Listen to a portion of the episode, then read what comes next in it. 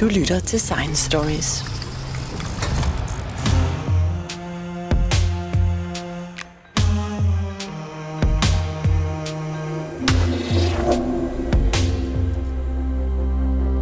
Finansielle friktioner er omkostninger eller hindringer i forbindelse med finansielle transaktioner, som skyldes mange forskellige ting. Og det er temaet for et grundforskningscenter, der for nogle år siden fik 80 millioner kroner til at studere finansiel friktion. Man kommer til at tænke på finanser som noget flydende noget, og jeg har det også selv med negative renter, bitcoins og kontanternes forsvinden efterhånden sværere og sværere ved at forstå, hvad penge i det hele taget er. Derfor er jeg taget ind på Frikcenteret på Københavns Business School for at tale med centerleder professor David Lando. Og David Lando, før vi går i gang med at tale om finansernes friktion, må du lige forklare mig, hvad penge er for noget, og hvor de i det hele taget kommer fra. Det er jo et stort spørgsmål. Øh, penge er mange ting. Øh, penge er jo et betalingsmiddel. Øh, det mest nærliggende svar er jo, det er jo blandt andet af sædler og mønt, men det er måske endnu mere vigtigt nogle øh, fordringer, man har, som andre er villige til at overtage. Så når jeg har et indskud i en bank, så kan jeg betale dig ved at overføre penge fra min konto til din. Og det vil du opfatte som, at du er blevet betalt med penge. Så altså en meget vigtig del af penge i samfundet er de indskud, vi har i pengeinstitutter. Men man kunne sagtens gå længere ned i det, man kunne kalde hierarkiet af penge, og sige, at der findes andre ting, statsobligationer for eksempel, som er så troværdige og omsættelige, at den, der ejer en sådan, vil tænke på det næsten som penge. Øh, I hvert fald er det sådan i finansielle institutioner, at hvis de ligger inde med statsobligationer, så kan de bruge dem i forbindelse med sikkerhedsstillelse nærmest på lige fod med almindelige penge. Så på den måde er der mange sammenhænge, hvor statsobligationer i virkeligheden også næsten er lige så godt som penge og regnes som penge. Og øh, det er i virkeligheden flydende, hvor langt ned i hierarkiet man kan gå øh, af fordringer og stadig tale om penge. Og der findes også forskellige definitioner af pengebegrebet. Og alt det allervigtigste pengebegreb er selvfølgelig vores sædler og vores mønt, og så især de indskud, vi har i øh, pengeinstitutter. Men sædler og mønter, de forsvinder jo. Og det, der er tilbage, er jo bare øh, tal, der står på et stykke papir. Hvordan kan det overhovedet hænge sammen? Men der er ikke rigtig nogen sammenhæng mellem de penge, vi har i sædler og mønt. Øh, og, og, og hvad kan man sige? Man kan sige, den mængde, man udsteder af sædler og mønt, er det, som Nationalbanken skønner, vi har brug for til de ting, vi stadig gør med kontanter. Og det beløb er faktisk nogenlunde øh, konstant, og det stiger faktisk cirka med, den, øh, med det omfang, øh, som økonomien har. Det er en lille brøkdel af den omsætning, øh, vi har i, altså, altså, altså af vores BNP, kunne du sige, som, som det her sædler og mønt svarer til, fordi vi foretrækker, og det er sådan set vores valg, vi foretrækker faktisk mere og mere at betale ting med øh, kort, eller med mobile pay, eller med Apple Pay, så det er i virkeligheden meget forbrugerne, der styrer det her, Altså jeg kan huske, der kom jo et dankort på et tidspunkt. Det brugte vi jo mest til lidt større betalinger. Og jeg kan huske i starten, hvordan jeg lidt så med forundring på, når nogen nede i kantinen betalte en kop kaffe med et dankort. Det var alligevel øh, utroligt. Det var da meget besvær. Men nu har jeg ikke selv kontanter med rundt, øh, fordi med de her nye teknologier er det jo blevet utrolig nemt at stryge sit kort henover.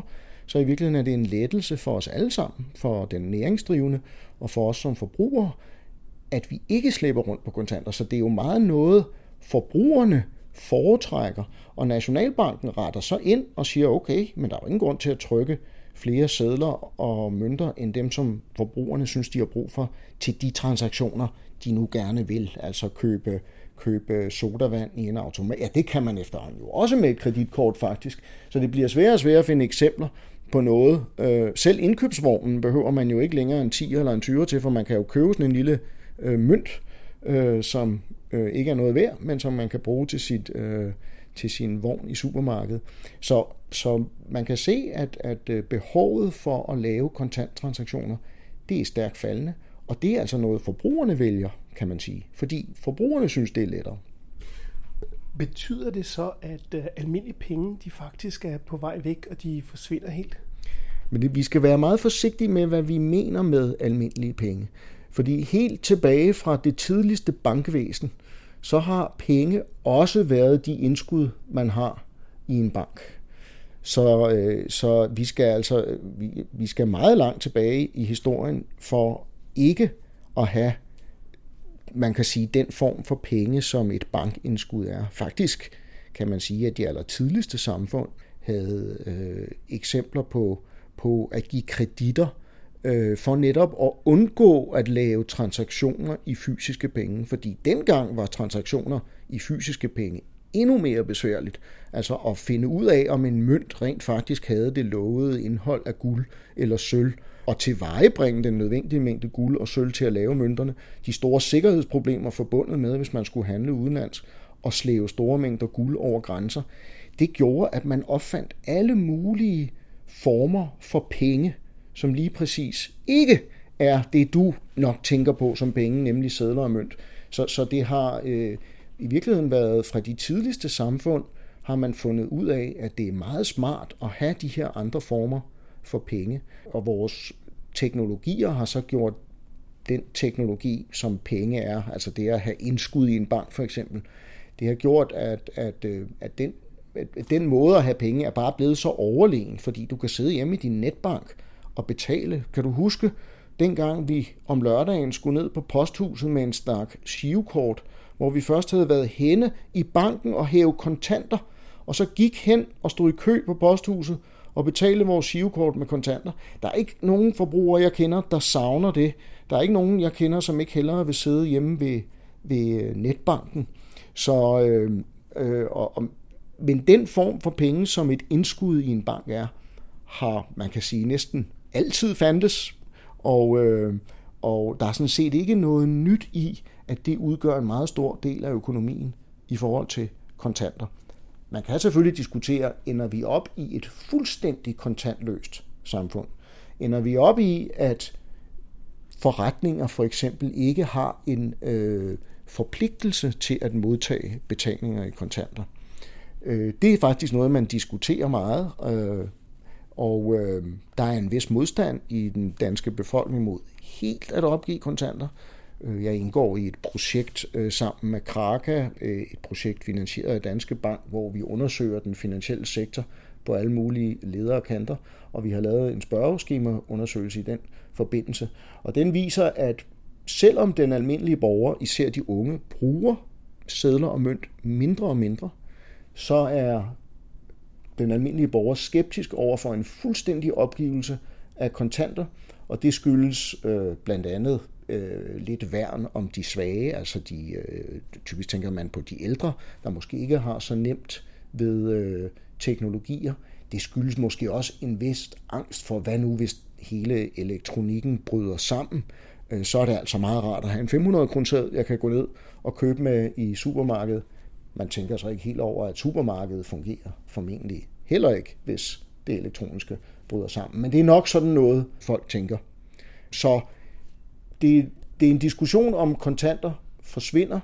Øh, jeg tror, der går nogle år, men øh, man kan sige, øh, der er folk, der har været fremme med, at for at man virkelig kan opkræve negative renter uden problemer og uden frygt for, at folk går hen og hæver alle deres indskud for at gemme dem under madrassen, så er man nødt til at have et samfund, hvor der kun er Øh, det, man kunne kalde elektroniske øh, penge, eller øh, altså at man helt har, har ude kontanterne. Der er vi ikke endnu. Jeg tror også, der går noget tid, øh, inden det sker.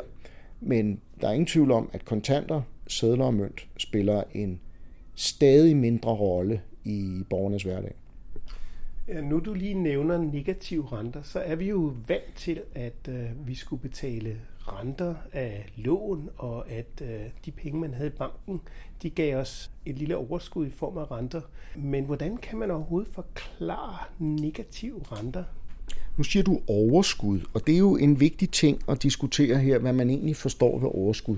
Lad os sige, at du har 100 kroner, du gerne vil sætte ind i banken. Og lad os sige, at der er en inflation i samfundet, og skal vi ikke køre nogle lidt større tal frem, så det bliver lidt, lidt sjovere at tænke på. Lad os sige, der er inflation på 5% i samfundet. Så du forventer faktisk, at de 100 kroner om et år ikke vil kunne købe det samme, som de kan i dag. Faktisk skulle de penge blive til 105 kroner, for at du kunne købe det samme om et år. Så kan man diskutere, hvis en bank giver dig 2% i rente, har du så overskud ved at have placeret de 100 kroner i banken? Nogen vil jo sige, nej, det har jeg egentlig ikke, fordi jeg havde godt nok 100 kroner i dag. Nu kommer jeg tilbage her et år senere, jeg har fået 102 kroner, men jeg kan ikke købe det samme, som jeg kunne for et år siden. Det har faktisk været en, kunne man sige, dårlig forretning. Sådan har det været i rigtig, rigtig mange år, at bankerne har givet dig mindre i rente end det, som øh, priserne steg med, eller det, som øh, prisudviklingen var. Det har faktisk øh, mere været normalen, kan man sige. Nu er vi så bare i det helt ekstreme scenarie, at der ude i markedet er en ekstrem stor efterspørgsel efter at opbevare, kan man sige, eller at investere penge sikkert. Altså, at der er rigtig mange, for at gå tilbage til vores 100 kroner eksempel, som er meget, meget interesseret i at kunne gemme 100 kroner og være garanteret mod, at de 100 kroner ikke forsvinder eller bliver meget mindre værd. Du kunne jo for de 100 kroner investere i aktier, men vi ved godt, at markedet kan risikere at bryde sammen. Du kunne også købe en lang obligation, altså en med meget lang løbetid, men der har man det problem, at hvis renten stiger, så falder værdien af den her obligation. Endda meget, hvis det er en meget lang obligation. Så det er ikke en sikker opbevaring af dine 100 kroner. Så det eneste, man simpelthen har tilbage, det kan man sige er korte obligationer, nogle der ikke har ret lang løbetid, og så er det jo indskud i banker, kan man sige. For indskud i banker har jo virkelig den egenskab, at der er du sikker på, med alt det indskud og garanti og alle de ting, vi har, at du mister i hvert fald ikke dine penge. Men ude i samfundet, hvis du skal, hvis du skal flytte store mængder af penge over og blive opbevaret sikkert, og det er der rigtig mange investorer, pensionskasser og andre, der er interesseret i, så kører du statsobligationer, eller du kører meget sikre realkreditobligationer, eller du køber meget sikre obligationer udstedt af virksomheder. Alle de obligationer handler i øjeblikket nærmest globalt til negativ renter. Og det er simpelthen fordi, der er folk, der er villige til at sige, hvis jeg skal have de her 100 millioner tilbage om et år, med sikkerhed, og du kan sige, eller hvis jeg skal have et beløb tilbage med sikkerhed, så er det altså sådan i øjeblikket, at hvis du vil være 100% sikker ude i de store markeder, og købe de allersikreste ting, jamen så får du kun 99,5 eller 99 millioner tilbage om et år. Og folk er simpelthen villige til at betale den ene million eller den halve million ud af de 100 i forsikring, mod at der ikke sker noget, altså at pengene ikke pludselig bliver halveret. Så, så ude i det store samfund, alle alternativerne til sikker pengeanbringelse, de har faktisk negative renter i øjeblikket. Det gør så, at bankerne står i et dilemma, fordi bankkunden ved jo godt, at hvis de havde en 100 kroner og vi taler ikke 100 millioner her, men lad os sige 1000 kroner, de ville opbevare sikkert til næste år, så kunne de jo hæve de 1000 kroner og gemme 1000 kronersedlen i madrassen. Og det gør, at man har et særligt forhold til renten 0 i øjeblikket, fordi man føler ligesom, det bør man altid kunne få, for det kan jeg jo få på min pengeseddel. Problemet er bare, når du kommer ud i større beløb, så er det ikke muligt at få en, en rente på 0 generelt. Så nu er spørgsmålet, skal bankerne så tilbyde forbrugeren opbevaring af penge til 0 rente, selvom det faktisk ude i samfundet koster dyrere øh, at, at investere i sikre ting. Og øh, det er jo sådan, at, at, øh, at bankerne faktisk skal ligge med meget store beholdninger i korte obligationer og i statsobligationer af, af forskellige regulatoriske og likviditetsmæssige årsager. Øh, langt større beløb i øvrigt, end det de har stående i Nationalbanken, som lidt, lidt misvisende er blevet øh, anvist som det vigtige argument, altså at, at, at, at for at opkræve negative renter, at Nationalbanken tager negative renter af bankerne.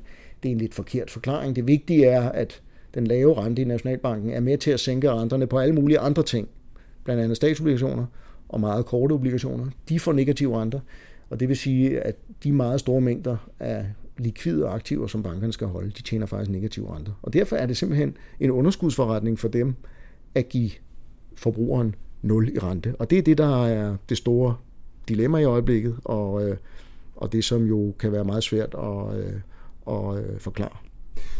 Men det var da en udmærket forklaring, men, men noget jeg ikke forstår, det er, hvis for eksempel jeg har 100 kroner, som jeg sætter ind på min bankkonto, det har jeg i hvert fald stående på den, det koster jo ikke noget for banken at have de der 100 kroner stående på et stykke papir, at, at det er det, jeg har sat ind. Og de findes jo heller ikke fysisk nogen steder, så det er bare øh, et beløb. Hvis jeg nu siger, jamen øh, jeg har ikke 100 kroner, men jeg har 100 millioner her, og der er bare seks nuller bagefter, det betyder jo ikke, at banken skal ud og, og hyre 17 sikkerhedsvagter for at holde øh, øje på de der nuller der. Altså, hvor svært kan det være? Hvorfor skal det koste øh, en procent, at, øh, at banken får et lidt større beløb, eller der står nogle flere nuller bagved? Øhm, altså for det første er det jo ikke rigtigt, at der ikke er omkostninger ved, at du sætter dine penge i banken, fordi du forventer, når du har lavet et indskud i banken, at du har adgang til en netbank. Så der skal være et IT-system, der gør, at du kan overføre penge. Hvis det er første gang, de ser dig i banken, så må de ikke bare tage imod dit indskud. Så skal de bede om en kopi af dit øh, pas, og de skal være sikre på, at de ved, hvem du er. Og de skal gennemføre en undersøgelse af dit normale transaktionsmønster, og hvor du tjener dine penge. Sådan at, lad os sige, du startede med et indskud med 100 kroner. Du har fået tjekket din økonomi, eller du har, fået, du har redegjort for dit normale transaktionsmønster. De skal dels tilvejebringe al den information, så skal de holde øje med, at du ikke laver hvidvask. Øh, de skal jo også stille til rådighed. Du forventer jo også, at du kan gå hen og hæve kontanter. Altså at du når som helst kan lave de 100 kroner om til kontanter. Så der skal være hævemaskiner eller folk, der sidder i kassen øh, i banken til at betjene dig. Så, så de services, der knytter sig til et indskud, og de regulatoriske forpligtelser, der knytter sig til at overvåge, at du ikke laver hvidvask, øh, de er langt fra gratis. Vi kan sige, så, så du var kommet med 100 kroner, du var blevet godkendt som bankkunde, du siger, du har et normalt job, og øh, at du typisk har et forbrug på x antal kroner. Pludselig kommer du en måned efter gående med 100 millioner i en stor kuffert. Det vil være rart for banken, hvis den bare måtte modtage dine 100 millioner og investere den i noget, men det må den bestemt ikke. Faktisk øh, vil det her være så mistænkeligt, at de vil være tvunget til at, at indberette det, fordi det er helt uden for det normale mønster, du normalt har. Så øh, medmindre du kan vise, at du lige har vundet i Viking Lotto øh, eller et eller andet, øh, og det, det skal de i hvert fald ud og undersøge, kan man sige. Og hvis du ikke ligesom, hvis du bliver lidt ulden i sproget øh, over for banken, når du forsøger at forklare, hvor du har fået de 100 millioner til, ja, så skal de indberette det til det, der hedder Hvidværdssekretariatet. Og, øh, og hele den overvågning er ikke gratis. Så, så alle de services, man forventer i forbindelse med et indskud, er ikke gratis for en bank overhovedet. Så er der jo så det, at, at der er jo også en aktiv side øh, modstående de 100 kroner. Og lad os nu sige, at banken skulle holde de penge i noget, der var lige så risikofrit. Og banker kan jo godt lide ikke at have... Altså, de lover jo dig 100 kroner eller 100 millioner under alle omstændigheder. Så derfor kan de ikke, hvis du var den eneste indskyder, så kan de jo ikke bare putte de 100 millioner kroner i meget risikable lån, for de risikerer, at de lån ikke bliver tilbagebetalt fuldt, og så kan de ikke betale dig dine 100 millioner. Så der er en, en, en aktiv side, som de i vidt omfang er nødt til at investere i statsobligationer eller kortobligationer, øhm, og de har negative renter. Og derfor vil det være en, en stor underskudsforretning, hvis de gav dig 0 i rente, fordi de egentlig både havde omkostninger til alle de ting, jeg beskrev før, og faktisk ikke selv kan få øh, 0 rente på deres øh, værdipapiranbringelser. Så kan de selvfølgelig anbringe nogle af de 100 millioner i lån til alle mulige og sprede det ud. Og det er også den måde, banker traditionelt har, har tjent penge på. Men man kan sige, at der har altid været to sider af bankernes indtjening. For det første har de udlånt penge til en rente, der var lidt større end markedsrenten. Øh, så hvis markedsrenten i en eller anden forstand var 3%, så lånte de måske ud til folk på 6%. Så der tjente de øh, en margin på deres udlån. Men i gamle dage tjente de faktisk også på indlån. Der forventede man også øh, dels at få dækket de omkostninger, jeg sagde før, men faktisk også at tjene penge på. Det er jo en forretning, der skal tjene penge til, til, til aktionærerne. Der tjente man også penge ved, at hvis renten i en eller anden forstand i samfundet var 3%, så gav man kun 1%. Og det var fordi den almindelige borger var villig til at tjene lidt mindre i rente mod den meget store adgang til lette betalinger og likviditet, man har ved at have pengene stående på en bankkonto. Nu er der så sket det, at renten i samfundet er negativ. Så du kan sige, at hvis bankerne skulle gøre ligesom i gamle dage, så skulle de måske tage minus 1,5 procent, eller give, give minus 1,5 procent, eller minus 2 procent på indskud, for så vil der være en, en, en, en margin op til det, du kunne sige er den risikofri rente i samfundet. Men lige nu giver de, giver de faktisk forbrugerne større rente, end det forbrugeren kunne få ved at gå ud i alternativet, en statsobligation.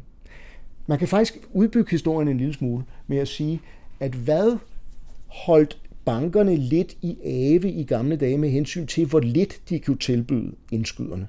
Man kan sige, at dengang vi havde normale renter, der var det jo sådan, at lad os sige, lad os sige, lad os sige hvis, hvis renten på statsobligationer var 5%, så ville en kunde måske nok acceptere at få 3% i banken. Men hvis du satte den helt ned til 1%, så vil nogen måske begynde at sige, ah, vent lige lidt. Jeg har 50.000 her, jeg ikke behøver at have stående i banken. Jeg har noget andet likviditet, jeg måske godt kan have.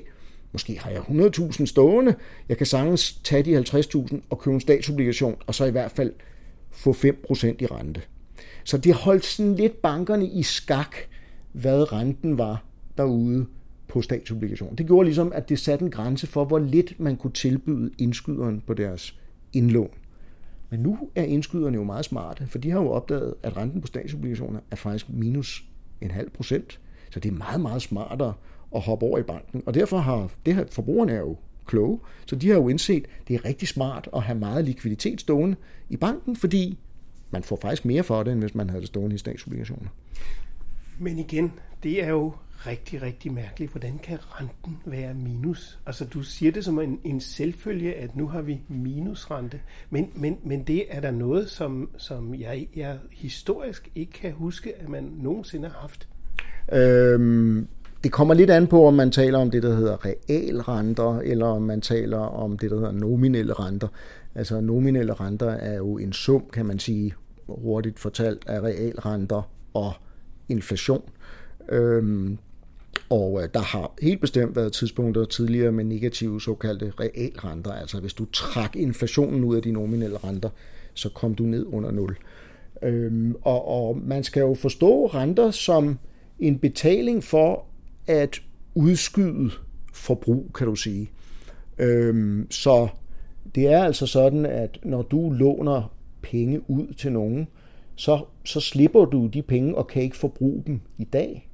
Du får så nogle penge tilbage, skal vi sige, om et år, øh, og kan så forbruge til den tid.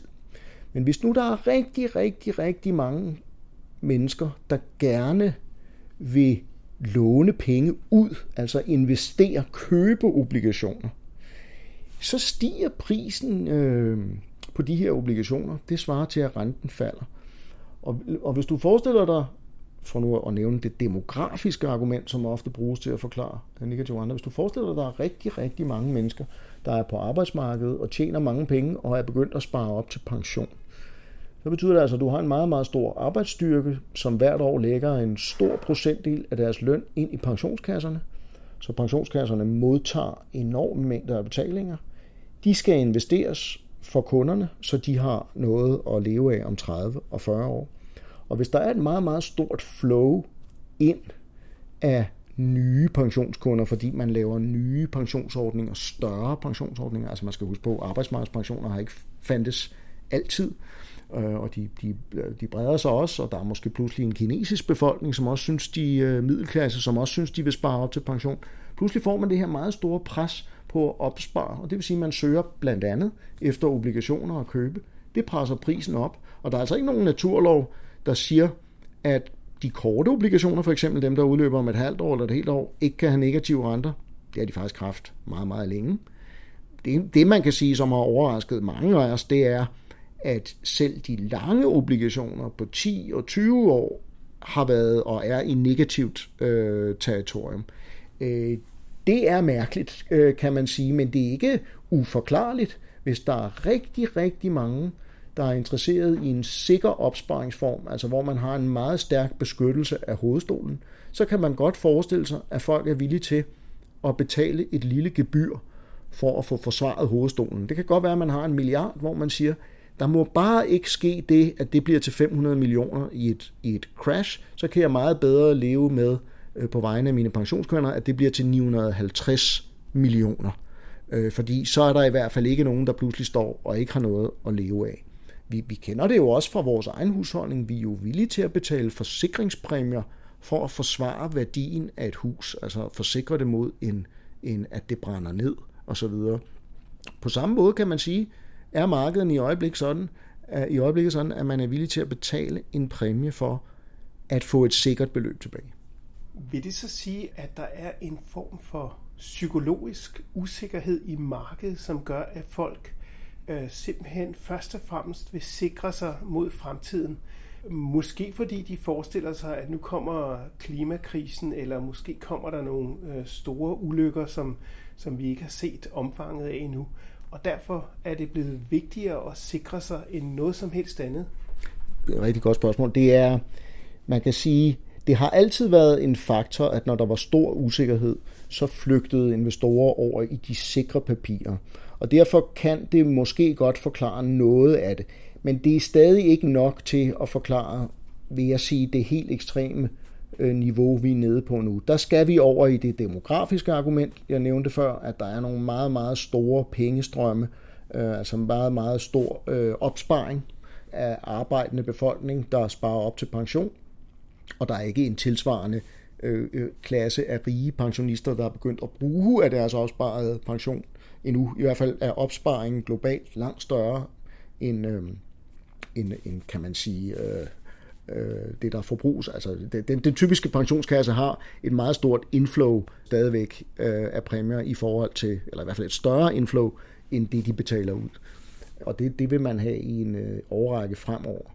Så er der også det fænomen, at vi har haft en krise, og øh, øh, har haft svært ved at få gang i væksten, og har nogle især sydeuropæiske lande i EU, som har nogle store udfordringer øh, med at finansiere deres statsgæld. Og det, øh, disse forskellige ting har gjort, at den europæiske centralbank har ført øh, en meget, meget, øh, kan man sige, øh, aggressiv, eller hvad man skal sige, øh, i hvert fald, de har, de har presset renten rigtig, rigtig langt ned med deres opkøb af obligationer. Det har den øh, amerikanske centralbank i virkeligheden og jo, jo også gjort. Så efter finanskrisen, kom, eller som led i, i bekæmpelsen af finanskrisen, kom der de her meget, meget store opkøbsprogrammer, som er med til at presse øh, renten ned.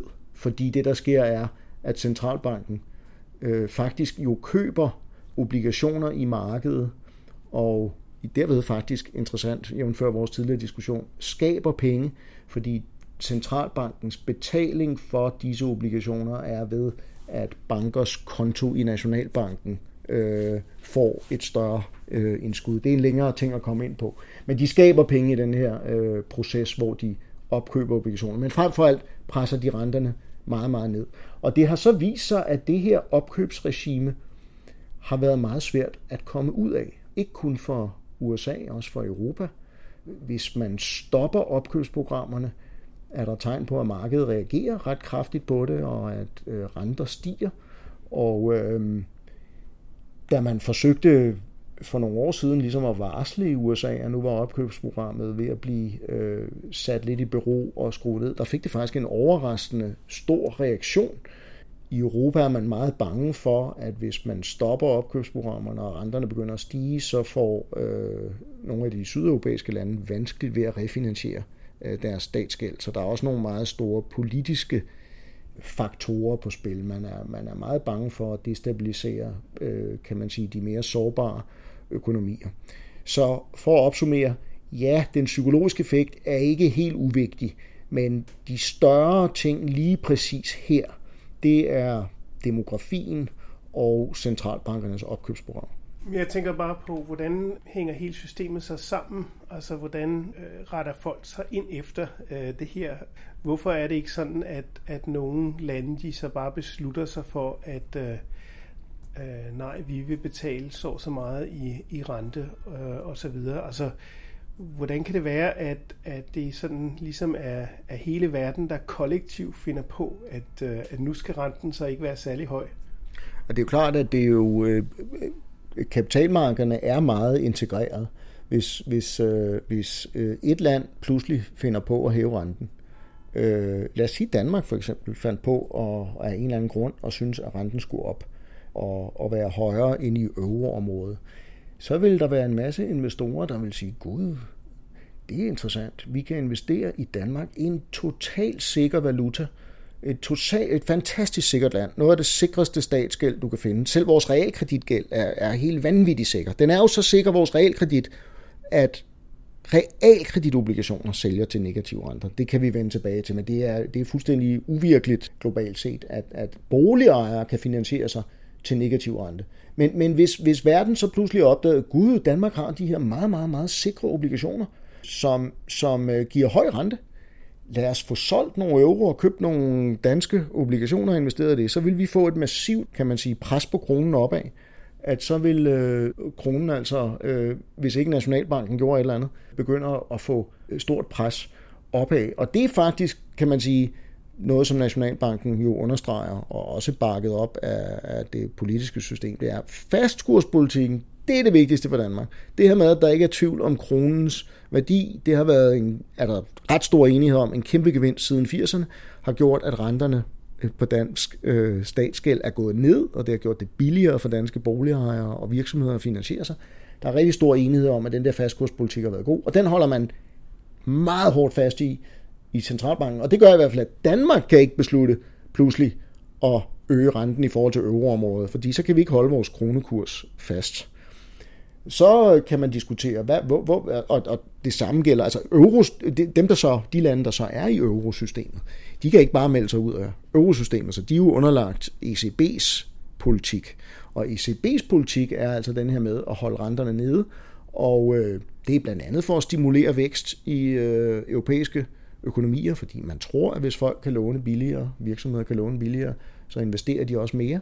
Der er helt sikkert også en angst for de ting, jeg nævnte tidligere, at hvis renterne begynder at eksplodere, så er der altså et øh, Italien, der lige pludselig øh, får nogle kæmpe udfordringer med, øh, med, med finansiering af deres statsgæld, for obligationer udløber jo og skal betales og det gør man jo ofte ved at udstede nye statsobligationer. Hvis pludselig de i stedet for at have 1% i rente skal have 6% i rente, så belaster det jo statsbudgettet i Italien meget voldsomt. Så man er også bange for den politiske ustabilitet. Så man har altså i euroområdet vedtaget denne her lavrentepolitik. Det gør så, at lande inden for euroen, de er simpelthen underlagt den per definition.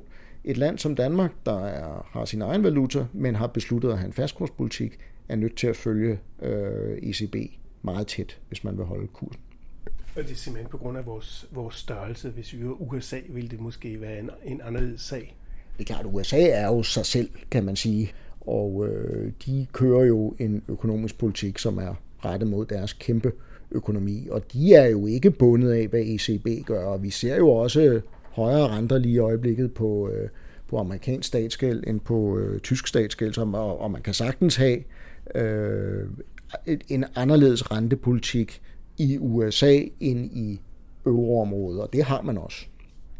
Men man ser jo også øh, forskellige måder at håndtere for eksempel finansielle kriser på i USA og Europa. Altså for eksempel under den sidste store finansielle krise for en, en 10-12 år siden, der valgte amerikanerne med det samme at, at, at sprøjte en masse penge ud i, i samfundet, og, og Europa øh, sagde, nej, øh, vi må spare os ud af krisen. Og det er vigtigt at sondre med to ting her. Når man taler pumpe penge ud i samfundet, øh, så er det vigtigt at adskille det begreb fra det med at bruge penge via finansloven. Så det er to lidt forskellige ting. Øh, begge steder valgte man øh, at lave store opkøbsprogrammer, altså og, og øh, at, at centralbankerne skulle gribe ind og gøre noget og, og få renterne ned. Og i den proces, kan man sige, pumper man penge ud i samfundet på den måde, at, at øh, hvor en masse borgere før havde statsobligationer, så, eller obligationer, så har de nu indskud på banker, kan man sige. Det er meget firkantet fortalt, altså meget likvide midler, og det gør så, at, at, at man kan sige, at likviditeten er stor. Men, men der, hvor forskellen er, det er jo så, når man taler, hvor meget valgte regeringerne at bruge på finansloven, altså på anlægsprojekter, øh, på øh, Øhm, øh, altså infrastruktur, på lønninger, på alt muligt, altså statsbudgettet. Og det er rigtigt, at der var der en mere forsigtig tilgang i Europa, hvor man havde lidt mere angst for det her med at lade statsgælden gå op, og, og øh, der var et større, det man vil kalde fiskalt respons i USA, altså man valgte at gå mere ind på det, man kalder udgiftssiden øh, fra staten. Og det er noget, man diskuterer meget i økonomkredse. Hvem gjorde det rigtige? Og øh, især diskuterer man også meget nu, har man ligesom nået grænsen for, hvad monetær politik kan. Altså det her med at, at blive ved med at sætte renten ned for at stimulere økonomien. Øh, hvis renten er 0 og endda negativ, kan vi så overhovedet få den længere ned? Altså er der mere, vi kan gøre? Eller er vi nødt til i virkeligheden at kigge tilbage til det fiskale instrument? Og man kan sige, at Europa er jo i denne, i hvert fald i responsen til covid-krisen, tættere på øh, og, og igen at acceptere et fiskal respons, altså de her meget store hjælpepakker, man har vedtaget til øh, øh, altså på, på svimlende høje milliard, er det 750 milliarder euro, jeg kan ikke huske beløbet, men det er noget i den størrelsesorden. Det har jo meget mere karakter af et fiskal respons, altså at man, øh, man stiller nogle penge til rådighed til investering i infrastruktur og alle mulige ting øh, og, og hæfter solidarisk for gælden jo. Ikke? Så det, det, er, det, har, det har lidt mere karakter netop af, af spending. Øh, men det er en stor debat mellem økonomer, og øh, ikke en, jeg helst vil meget ind i med, øh, hvor, hvor er grænserne for, hvad man kan øh, monetært, og hvor er grænserne for, hvad man kan øh, fiskal, hvor stor en statsgæld kan man tillade sig. Øh, det er jo noget, der, der diskuteres øh, også blandt økonomer. Øh, jeg er glad, personligt glad for, at vi i Danmark havde tørt krudt, da covid-krisen kom, at vi altså igennem mange år havde ført en så øh, sikker økonomisk politik gennem skiftende regeringer, som gjorde, at vores statsgæld var lille i forhold til vores bruttonationalprodukt, så vi havde krudt til at, at sætte hjælpepakker i gang. Så jeg er selv meget tilhænger af, at man fokuserer på netop at gøre krudtet tør til næste gang, vi virkelig har brug for det. Nu sagde jeg jo i starten, at øh, når vi taler om, om penge, så øh, virker det som, som om de nærmest er flydende. Og jeg tænkte på, at øh, i virkeligheden jeres forskning går jo ud på friktion. Kan du forklare, hvad er det for en friktion, der så kommer, når de flydende penge kommer væltende ud? Ja, det er ikke nødvendigvis en konsekvens af, at de kommer flydende ud. Man kan sige, øh, nogle af de ting, man forsøger at gøre med de penge, der kommer ud, er netop måske at gøre effekten af nogle friktioner lidt mindre. Men, men lad mig forklare et, et, et, et eksempel på det, vi opfatter som en friktion. Og jeg vil godt understrege, der er ikke noget som helst i friktion, der enten er positiv eller negativ som udgangspunkt. Friktioner kan være helt tilsigtede, fordi man ønsker øh, et bestemt regulatorisk øh, regime, eller ønsker at bremse lidt op i nogle aktiviteter og alt muligt. Så der ligger ikke noget, bare lige for at slå det fuldstændig fast, at når jeg nævner nogle forskellige regulatoriske tiltag som eksempler på friktioner, så, så øh, at, at ligger der bestemt ikke noget øh, negativt i det. Men lad, lad mig starte med en meget, et godt eksempel på en friktion, som vi opfatter, som spiller en rolle i meget af den forskning, vi har. Og det er begrænsninger på gearing. Så lad mig først lige forklare, hvad jeg mener med gearing. Hvis du har dine 100 kroner, du før overvejede at sætte i banken, men, men, men egentlig har besluttet, at du gerne vil, vil have lidt mere øh, håb om et godt afkast, så kunne du jo investere de 100 kroner i aktier. Men du kunne også vedtage, eller du kunne måske, hvis du havde mulighed for det, overtale din bank eller en anden til at låne dig 900 kroner, og dermed gå ud og investere for 1000. Fordi det er jo lidt mere spændende at have en aktieportefølje på 1000. Og hvis nu du betaler, skal vi sige, bare for at gøre eksemplet lavt, øh, eller let at regne på, hvis nu du betaler 0 i rente på de 900 kroner, du har lånt, og det så går rigtig godt, for dine 1000 kroner, de tjener måske 10 procent, ja, så er de 1000 kroner blevet til 1100 kroner.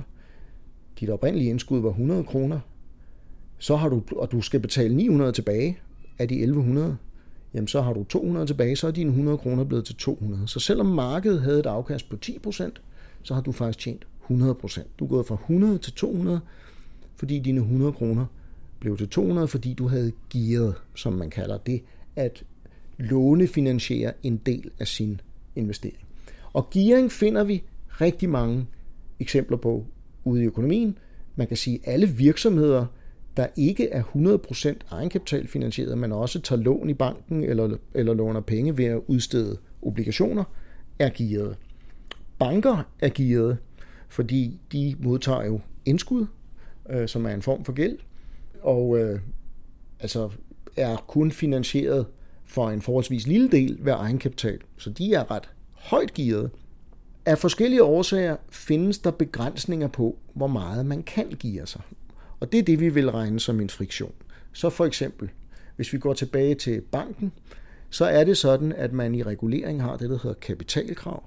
Og det handler lige præcis om at insistere på, at banken finansierer en passende stor del af sin aktiv side, eller altså har tilstrækkeligt mange passiver, som er egenkapital. Det vil sige, ikke kun har finansieret sig ved gæld.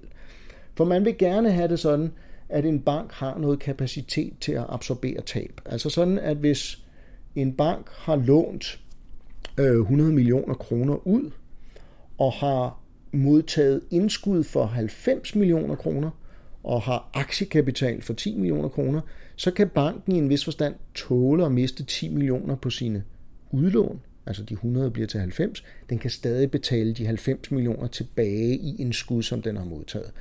Aktionærerne ville være kede af det, for de vil have mistet deres 10 millioner her. Men, men, men myndighederne, regulatorerne, sætter krav til, at der skal være en vis mængde egenkapital. Og det er et meget omdiskuteret fænomen, hvor meget betyder det her egenkapitalkrav. Og specifikt betyder det noget, at man ændrer og forøger egenkapitalkravet, som har været noget, man har gjort meget i forbindelse med nyere regulering. Er det noget, som gør bankforretningen dårligere end forstand, og som gør, at de er nødt til at kræve større renter for deres udlån? Fordi argumentet meget hurtigt fortalt siger, at jo, du skal betale mere afkast på egenkapitalen end på gælden. Derfor jo mere egenkapital du har, jo mere skal du også tjene på din aktivside for at få det hele til at gå op. Der er så nogle berømte sætninger i, øh, i finansieringsteorien, der siger, at sådan behøver det ikke at være. Øh, jo mere egenkapital du har, jo lavere bliver risikoen også på din egenkapital og på din gæld. Så derfor burde, hvis det var et effektivt marked, burde faktisk dit afkastkrav, det du skal betale til din samlede passivside, det burde faktisk ikke afhænge af, hvordan du sammensætter den. Og det er en meget stort kontrovers, om det gør det. Og det er en af de friktioner, vi har forsket i her i Center. Øh, en af mine medarbejdere har øh, foretaget et stort empirisk studie i, om hvorvidt højere egenkapitalkrav også fører til øh, dyrere udlån, kan man sige. Så det er et eksempel på en friktion, som det her er, er, er begrænsningen på gearing. Den påvirker også investorer. Der er mange investorer, der slet ikke kan geare sig. Det er meget begrænset, hvordan en almindelig pensionskasse for eksempel må geare sig øh, for pensionsmidler. Jeg taler ikke om ATP, som har, øh, faktisk har gearing øh, i betragtelig omfang men, øh, i Danmark, men der er mange pensionskasser, der ikke bruger gearing i nævneværdigt omfang. Der er også investeringsforeninger, kan man sige, som også har begrænsninger på, hvordan de må geare sig. Så der er mange private investorer, der er gearet. Og det gør, at de nogle gange forsøger at efterspørge finansielle aktiver, hvor i gearingen i en vis forstand er indbygget. Altså hvor de kan opnå lidt samme effekt, som du opnåede ved at låne de 900 oven i de 100, og så investere 1000, så kan det være, at de kan finde noget, hvor de egentlig bare skal investere de 100, men hvor der er en meget stor risiko, vil der så typisk være, fordi der er en meget stor gearing i det instrument, man køber. Og en andet eksempel på forskning, som Lasse Heier Petersen fra mit center har været meget toneangivende i uh, internationalt, er at kigge på, om det fænomen, at der findes investorer, som ikke selv kan give sig, gør, at de så efterspørger højt gearede, altså aktiver med det, man kunne kalde indbygget gearing, og at de aktiver derfor får en lidt højere pris og et lidt lavere afkast, end hvis alle bare kunne give sig helt, som de havde lyst til. Og det har de nogle overbevisende øh, resultater om, at sådan forholder det sig. Aktiver med indbygget gearing har et lavere afkast. Og endelig kan jeg nævne noget forskning, som Jens Stig Nielsen, som jo også lavede det om kapitalstruktur, jeg nævnede før for banker, har lavet, som handler om, når nu bankerne har højere kapitalkrav, så opfatter de det i hvert fald som dyrere at ligge med øh, porteføljer af obligationer. Det er sådan, at, at, at banker, øh, som laver det, man kunne kalde investeringsbankfunktioner, altså hvor de hjælper med at sælge værdipapir, købe og sælge værdipapirer, hvor de stiller likviditet til rådighed, det vil sige en pensionskasse, der gerne vil af med en obligation, kan ringe til banken og sige, hvad vil I købe den her for, og så har banken et stort netværk, hvor de så kan sprede det ud og håbe på at tjene en, en, øh, en kommission i den proces. Altså for, øh, og det kan også være den anden vej, at en bank siger, at vi ønsker at købe de her obligationer, eller undskyld, en pensionskasse siger, at vi ønsker at købe en masse af dem her, kan I skaffe dem til os? Og så er, er man ude at ringe rundt øh, og har et netværk, så man ved, hvem der ligger inde med det osv. Men, men i sådan en funktion for en bank, hvor man tilbyder, hvor man skal, skal have likviditet, der er det ofte belejligt at ligge med beholdninger i et vist omfang af, af de obligationer, man gerne vil være øh, likvid i. Og, øh, og vi har meget forskning i, øh, hvad det betyder, at banker pludselig er i stand til at ligge med mindre beholdninger af de her obligationer, fordi de opfatter det som dyrere på grund af ny regulering. Der har Jens Stig Nielsen så vist øh, et meget øh, pænt naturligt eksperiment, som forekommer, øh, hvor nogle investorer af forskellige årsager ønsker meget hurtigt at købe og sælge obligationer, altså her og nu, at, at det er blevet sværere at sælge eller købe større mængder på en gang. Det tager dem længere tid at afvikle de her porteføljer, fordi bankerne er i stand til at lave mindre likviditet eller, eller øh, tilbyde øh, lavere øh, det, man kalder immediacy, altså evnen til at kunne handle store positioner hurtigt. Så et andet eksempel på øh, forskning i likviditet, som jeg har lavet sammen med kolleger øh, Jens Stig Nielsen og Peter Feldhytter, øh, centrerer også om det her med øh, restriktioner på de obligationer, man kan lægge. I forbindelse med finanskrisen var der nemlig et, kan man sige, næsten naturligt eksperiment, som skete ved, at Lehman Brothers og Bear Stearns kom i meget store vanskeligheder. Og de var af forskellige årsager dem, der leverede likviditet i nogle typer af erhvervsobligationer. Men jeg må lige, jeg må lige stoppe dig her, ja. fordi at øh, du har jo lige forklaret, hvordan de her banker var nødt til at ringe rundt øh, og, og få likviditet. Altså, det vil sige obligationer eller, eller dokumentation for, at der var sikkerhed øh, for de her lån, for at de kunne køre videre. Om. Så på en eller anden måde må der jo være et hold i, i nogle reelle værdier, vi taler om.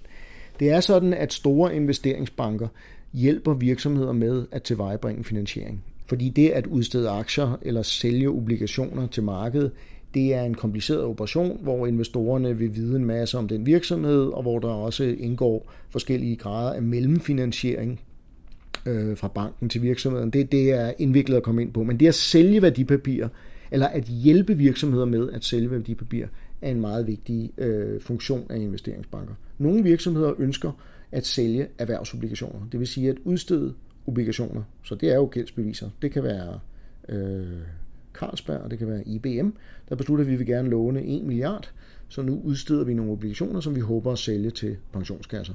Det hjælper banker med at formidle. Øh, de er såkaldte underwriters i sådan nogle udstedelser. Det, det gør blandt andet, at de sørger for at øh, få solgt de her obligationer, og om nødvendigt ligge med et lager i en periode, hvis det er nødvendigt. I nogle tilfælde måske selv aftage noget af det. Men som led i denne her servicering, eller den her service, man, eller altså det er jo noget, man tager sig godt betalt for naturligvis, men som led i denne her forretning, som er at hjælpe virksomheder med at udstede de her øh, fordringer, så siger man også, og vi vil jo også sørge for, at investorer, der køber de her obligationer, føler, at de kan slippe af med dem forholdsvis nemt. Fordi den pris, en pensionskasse er villig til at betale for en obligation udstedt af IBM, afhænger af, om de tror, at de, hvis de pludselig har brug for kontanterne, faktisk nemt kan slippe af med den obligation. At de ikke sidder med den og ikke kan finde nogen køber. Så derfor stiller de her banker ofte op som, øhm, øh, som deltager i det, man kalder secondary marked, altså det sekundære marked, og siger, jamen hvis der kommer en pensionskasse og gerne vil afhænde 100 millioner, så skal vi nok tage Vi stiller en pris, vi er villige til, og, øh, og så finder vi nogen at sælge til. Så der er fuldstændig reelle værdier i det her. Der er ikke noget mærkeligt. Det her det er reelle, det er værdipapirer, de sidder med. Men så er det jo sådan, at hvis der går jo noget tid ofte mellem, at de pludselig har skulle overtage de her 100 millioner fra en kunde, der havde købt de her obligationer, og de kan få dem placeret. Og i den periode, der tæller de altså på bankernes balance og medfører kapitalkrav og likviditetskrav og alt muligt. Disse krav er blevet højere. Derfor er det i bankernes interne systemer blevet dyrere for en, for en dealer, som det hedder, altså en, der handler i det her, at ligge med den her portefølje. Så dealeren vil være mindre tilbøjelig til at sige, at jeg kan godt tage 100 millioner. De vil måske sige, at jeg kan kun tage 20. Øhm, og det vi så, det var, at da Lehman og Bear Stearns begynder at komme i vanskeligheder, og derfor ikke kan ligge med de her store positioner overnight eller længere tid, fordi de, de er interesseret i at nedbringe deres risiko mest muligt, så går likviditeten også ud af de her obligationer, og det kan man se på deres priser, som går ned, og renter går op.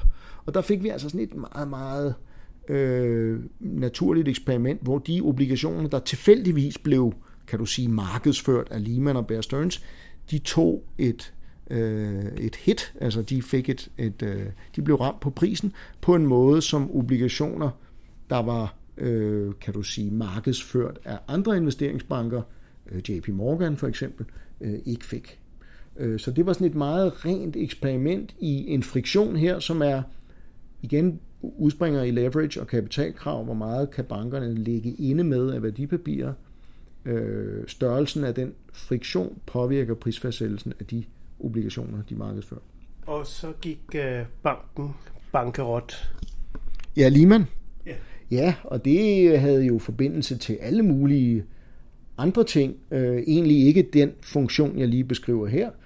Det handlede meget om igen gearing, fordi det er jo et, øh, et gennemgående fænomen, og, øh, og det man jo hele tiden slås med, og altid har slås med i regulering af banker, det er at holde styr på den her gearing, fordi der er ikke altid de rette incitamenter til at gøre det øh, som virksomhed selv. Og, og Lehman var jo for eksempel ekstremt aktiv i det såkaldte repomarked, som er et meget specielt marked. Øhm, øh, for øh, i det her tilfælde meget, meget kortsigtede lån, altså overnight lån, øh, godt nok mod sikkerhed, men altså hvor man har værdipapirer, man stiller som sikkerhed mod et lån, og, og lige Lehman tilvejebragte enorme milliardbeløb hver dag i det her såkaldte repomarked.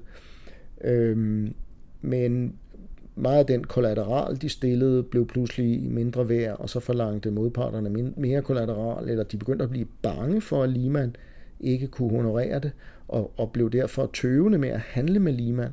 Og hvis først du er det svage dyr i flokken, så øh, kan det gå meget, meget hurtigt, fordi øh, øh i den måde Liman var øh, organiseret, og i virkeligheden mange, så afhænger du af at være en del af et interbanksystem osv., hvor du kan dække likviditetsunderskud. Men det blev så ekstremt for Lehman, og øh, de andre de blev så bange for at Lehman havde en dårlig balance og turde derfor ikke lave de her lån til Lehman, selv ikke mod sikkerhed.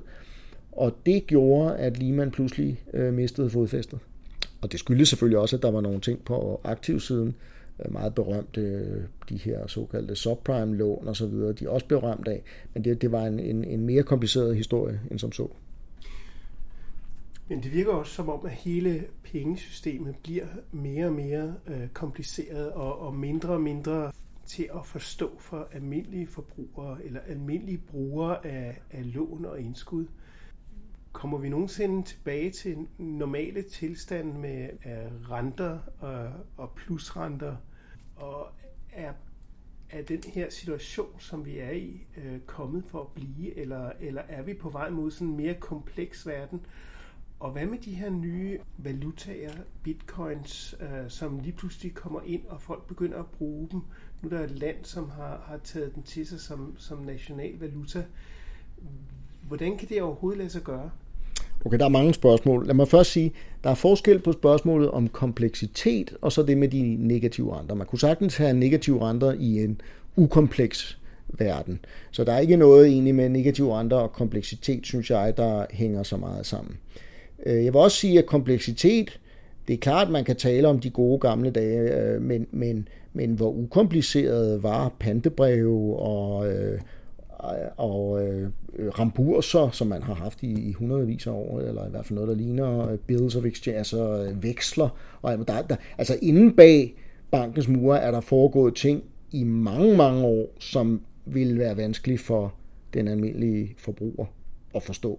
Så, men det er da rigtigt, at jeg er da enig i, at kompleksiteten er vokset, for så vidt angår derivater og, øh, og en lang række andre øh, finansielle produkter. Du nævner selv øh, bitcoin, som vi lige kan vende tilbage til.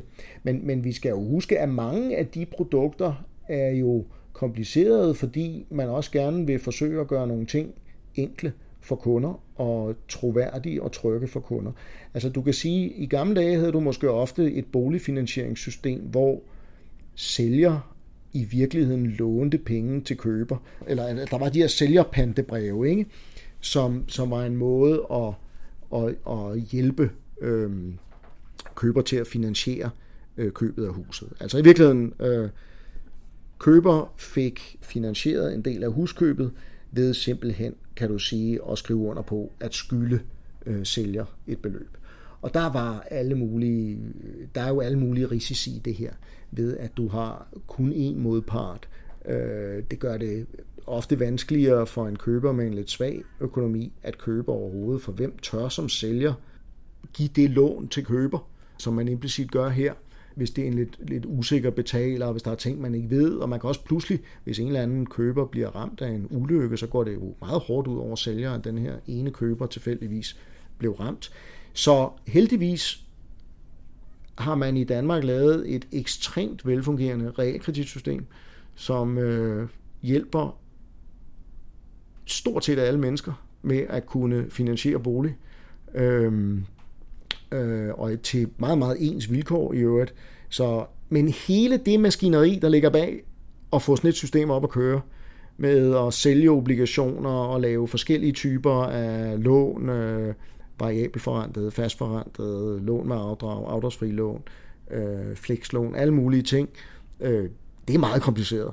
Og øh, så du kan sige, nogle af de ting, der gør tingene lettere for forbrugere, kræver, at der er noget kompleksitet inde i systemet. Sådan er det også med rigtig meget risikoafdækning. Øh, der findes meget komplicerede såkaldte swap-kontrakter og alt muligt, som du også har hørt om, som jo når de virker bedst, er en fantastisk smart måde at dele renterisiko på. Men det er et kompliceret instrument, men det gør nogle ting lettere, end hvis man skulle dele risikoen på alle mulige andre måder. Så noget af kompleksiteten opstår i virkeligheden, synes jeg, i forsøg ved at lave bedre løsninger på forskellige ting. Øh, det har heller ikke været nemt at programmere mobile pay, for eksempel. Øh, det er meget komplekst, det der foregår, men det er jo enormt enkelt for forbrugeren, må man sige. Øh, jeg har aldrig synes det var lettere at give penge til børnene end Øh, og jeg tror heller ikke, de har synes, det var lettere at få. Nej, det ved jeg ikke, men man kan jo sende anmodninger og alt muligt. Ikke? Men, men det er i hvert fald blevet meget lettere på det punkt. Så der er rigtig mange ting, der gør, at man har lavet lettere løsninger, men som kræver kompleks maskineri. Men der opstår også nogle gange noget kompleksitet, og for eksempel derivatmarkedet øh, blev øh, i optakten til finanskrisen havde for mange skøre ting, øh, og, og det har haft godt af lidt at komme tilbage til mere basale øh, funktionsmåder, hvor det har en rigtig god funktion. Men øh, så er der så kommet det her bitcoin, som du nævner, og der bliver kompleksiteten lige pludselig meget stor. Altså bare at forstå, hvad en bitcoin er, er ikke nemt. Øh, jeg har selv øh, klart huller i, i min forståelse af det. Men vi ved jo, at det er en betalingsform, som, øh, som jo sikrer øh, en meget høj grad af anonymitet. Og øh, det er jo meget svært at opnå, især for større summer i vores betalingssystem nu om dagen. Jeg nævnte tidligere det her øh, hvidværskontrol og alting. Øh, Øh, det, det er ikke blevet så nemt at komme med en, med en stor... Altså hvis du går hen og hæver en meget stor mængde kontanter, øh, også, så bliver du også spurgt, øh, hvad du skal med det. Øh, man kan sige, at kontanter er jo, det er jo måske også, for at vende tilbage til det, vi diskuterede tidligere, en af grundene til, at kontanter er populære, det er jo netop, at de giver en fuldstændig anonym øh, betaling. Den efterlader ingen spor. Altså hvis du øh, er under stærkt forbud mod at købe slik og kage i husholdningen, øh, så er det jo ikke smart at have været over med dankortet, fordi øh, man kunne jo i teorien måske genfinde bånden og se, gud, du har købt citronmåner og lakridser. Men hvis du først går hen i en, en automat og hæver 100 kroner, og så går hen i en, en, en slikbutik, så er det måske ikke så nemt at finde dokumentation for, at du har været over i slikbutikken. Og altså den her anonymitet, som kontanter har, den er blevet sværere at opnå i meget store betalinger, fordi altså de, vi husker jo alle de tidlige Olsenbanden-film og sådan noget, og James Bond-film, der, der forekom der meget ofte kufferter med en masse kontanter. Hele det der billede, det er blevet meget, meget vanskeligere. Det ser man ikke så meget derude mere. Så måske er der et ønske, ikke altid fra de mest øh, stuerene aktiviteter om at have adgang til at kunne betale store summer øh, helt uden spor. Og det er måske nok noget af det, som øh, bitcoin øh, tilbyder, og også en måde at omgå nogle af de friktioner, der er lagt ud øh, mod at overføre kapital. Jeg ved det ikke, men, men det er jo i hvert fald et meget komplekst produkt, og bestemt ikke noget, jeg vil opfordre en dansk regering eller en nationalbank til at indføre som en gangbar valuta. Det er den alt for usikker til. Der er jo også nogle store miljømæssige problemer med det jo, at det her med, at det elforbrug, som går ind i at levere det øh, system, det øh, svarer jo til et, stort, et ret stort lands samlede elforbrug, så vidt jeg husker. Så der er også nogle store øh, ting, og jeg kan godt forstå, for at vende tilbage til dit spørgsmål om kompleksitet, øh, hvis borgere synes, det er meget indviklet. Det synes jeg også selv. Så ja, der er rigtig mange steder, hvor verden bliver mere kompleks. Jeg tror aldrig, vi vender tilbage til et meget, meget simpelt system, for nogle af tingene er kæmpe forbedringer. Vores pensionssystem og vores realkreditsystem er helt ekstreme forbedringer, som har betydning for helt almindelige borgere øh, i, hvor billigt de kan låne, og i hvor sikkert de kan øh, og, og rart de kan nyde deres øh, alderdom. Så, så, øh, så pension og, og, og og realkredit er eksempler på ting, jeg bestemt ikke håber, man, man ruller tilbage. Og de er noget komplekse. Nogle af finanskrisens mest vanvittige kompleksiteter tror jeg, man ruller lidt tilbage. Og endelig så skal man altså også passe på, at man ikke glemmer, hvor kompleks banklignende systemer faktisk har været helt tilbage fra middelalderen.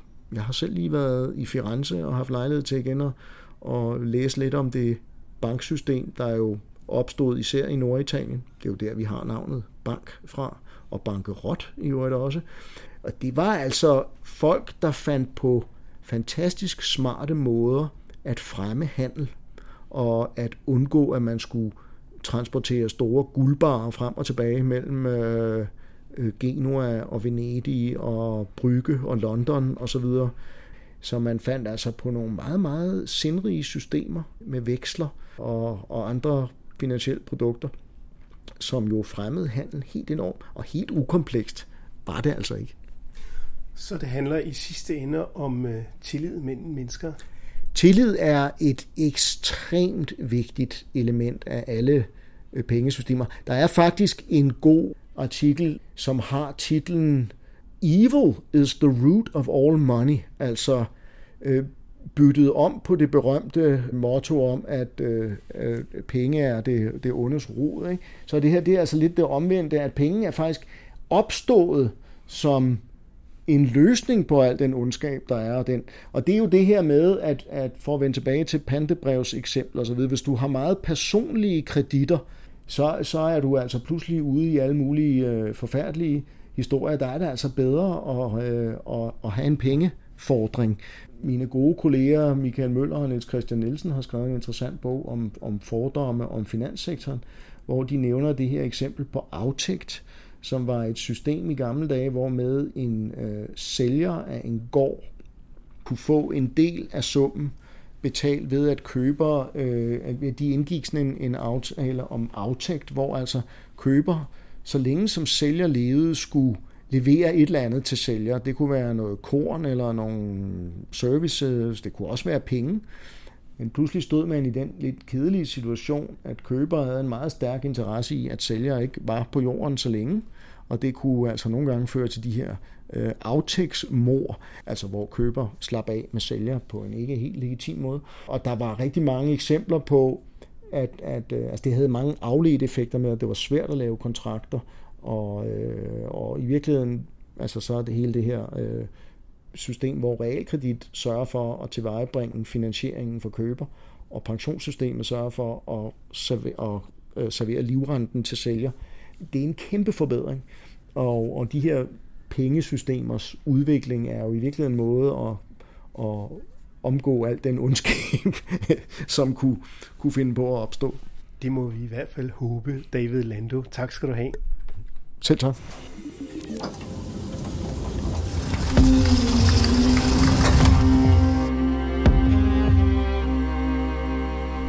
Hvis du holder af historier om videnskab, kan du finde Science Stories hjemmeside på www.sciencestories.dk.